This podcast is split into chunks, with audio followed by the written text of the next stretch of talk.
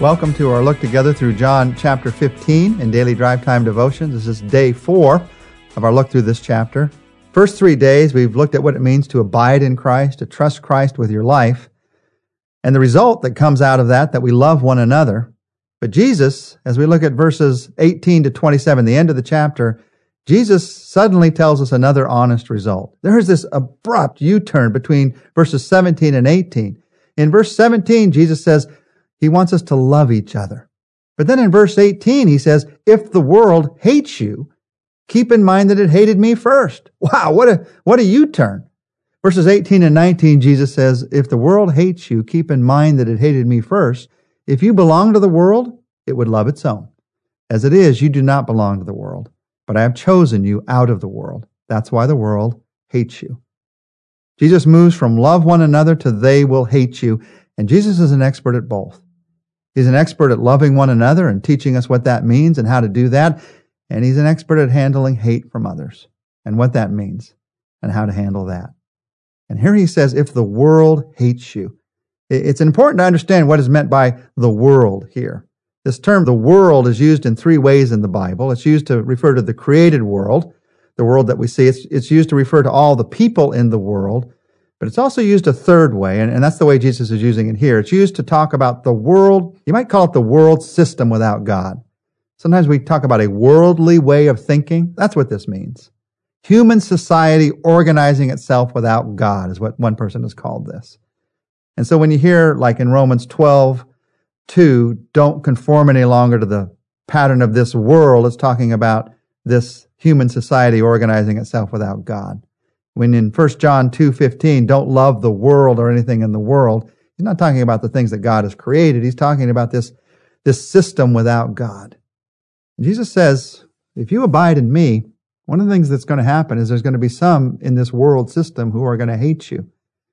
One of the most shocking things to a new believer is sometimes the hostility that they encounter from people who used to be their friends. People who would have rejoiced if they'd gotten a new job or they'd gotten a new house, but when they get a new life in Christ, instead of rejoicing that you're a new creation, they reject. And what does that rejection look like?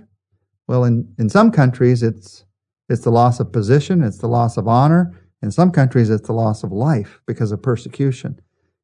In the United States, that rejection can look like disapproval or being on the outside or loss of opportunity or just loss of a friendship. And Jesus, as he talks in the last part of John chapter 15 talks about rejection. It tells us very clearly some things to do when we feel, when we sense rejection for our faith. There are eight things at the end of this chapter that Jesus talks about in these verses. We're going to look at them. Four today and four tomorrow. What do I do when I feel, when I sense that I'm being rejected for my faith? From a family member, from a friend, from somebody in my business, from somebody I just meet out on the street, somebody I've just met at a party. What do I do? When I feel like I'm being rejected because I'm a person who has faith in Jesus? Well, number one of these eight things is don't take it personally. Don't take it personally. You focus on yourself and you're just going to build bitterness or fear or anger or depression or pride. Focus on Jesus. Because the truth is, they're not rejecting you. They're rejecting Jesus Christ and what he wants to do in all of our lives. And if you focus on Jesus when you face rejection, instead of building bitterness or pride, you will build you will build faith.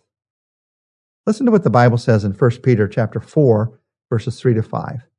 In the past, you wasted too much time doing what non-believers enjoy. You were guilty of sexual sins, evil desires, drunkenness, wild and drunken parties, and hateful idol worship. Non-believers think it is strange that you do not do the many wild and wasteful things that they do, and so they insult you. But they will have to explain this to God, who is ready to judge the living and the dead. That verse reminds us it's not you they're rejecting, it's Jesus and what Jesus wants to do in all of our lives, the change that he wants to bring in. They're afraid of that change because it seems I'm going to have to give up what I have that I think brings me joy, like drunkenness brings you joy. But that's what we get fooled into thinking. And so we reject those who are people of faith because it seems they're going to take something away from us. But what we're rejecting really is Jesus. So what do you do when you face rejection? You don't take it personally. Number two, you don't try to fit in because you're a believer in Christ. You can't fit in. You're holy, you're light, you're being transformed. You can't fit in. because of what Jesus Christ has done in your life. Why does the world, this world system, hate believers? Because the world suspects people who are different, and we are holy. From a very young age, we put down people who are different, even on the playground. So everybody suspects people who are different. What's going on here? And so there's rejection. Why does the world reject believers? Because the world deeply dislikes people whose lives are a condemnation of what I'm doing. And we are light. If you're living in darkness and light walks into the room, you can try to hide it, but you're light.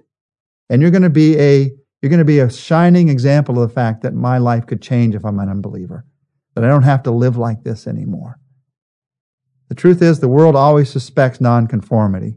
The world system always wants everybody to conform. Now they feel like they're not conforming, but everybody's getting drunk at the same party on the same night, feeling like they're, feeling like they're nonconformists. The truth is in Christ, we are being transformed by Jesus Christ. Something new is happening in our lives. And it's obvious that we're not conforming. It's hard to hide the taste of salt or the presence of light. In the days the New Testament was written, the Romans hated the believers, the Roman government, because they didn't fit in. They had Caesar worship in that government. It was a popular movement that was adopted by the government that once a year you would take a pinch of incense and proclaim that Caesar is Lord, and then you'd get a certificate because of that. The government was very lenient. You only had to do this once a year. You could worship any god you wanted the rest of the year. Just do it once a year. Such a little thing, but believers wouldn't do it because Jesus is Lord. And so because they didn't fit in, the Christians in the early church faced persecution. Don't try to fit in. Don't give up that which is most important. So, what do you do when you face rejection? Well, you, you, don't take it personally and you don't try to fit in.